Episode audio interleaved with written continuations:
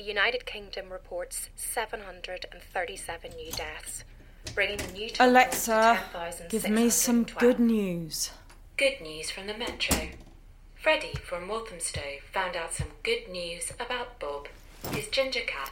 You didn't text. Yeah, I'm sorry, it was just so busy. All the beds are COVID patients now. Oncology is all going to be outsourced. Well, what's wrong? It's Thursday. Oh, Sarah from NCT, she got her results today. Well, it's a really bad time to get sick. Is there ever a good time, Andy? Now, now is a bad time. Trust me. I look out our window across the communal garden, taking in all the neighbours I've never met. Children enjoying a good excuse to stay up late with their parents. Can I see all the pictures you took of her today? Look. oh, she was loving her mobile giraffe hanging above her here. Babies are such a good distraction.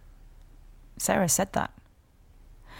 Said Mara keeps her so busy she hasn't had time to process it. So much time playing and making funny noises. It's hard to find the time to worry. I get up and open the window and start clapping. I'm clapping really hard now so that it stings. But I'm not clapping to save the NHS. I'm clapping because I feel so lucky and so angry. I'm clapping for all mums who are going through this alone, but with so much more. Single mums, mums with mental health, with domestic abuse, with addiction, with cancer. I'm clapping for Sarah to be all clear so she doesn't have to do funny faces and noises with Mara, all the while repressing the fear that she may not be here to watch her baby grow up. Now I've had a daughter, I can't imagine anything worse than leaving her behind.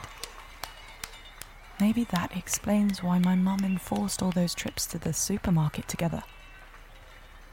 Maybe she just didn't want to leave me behind. You got any crisps?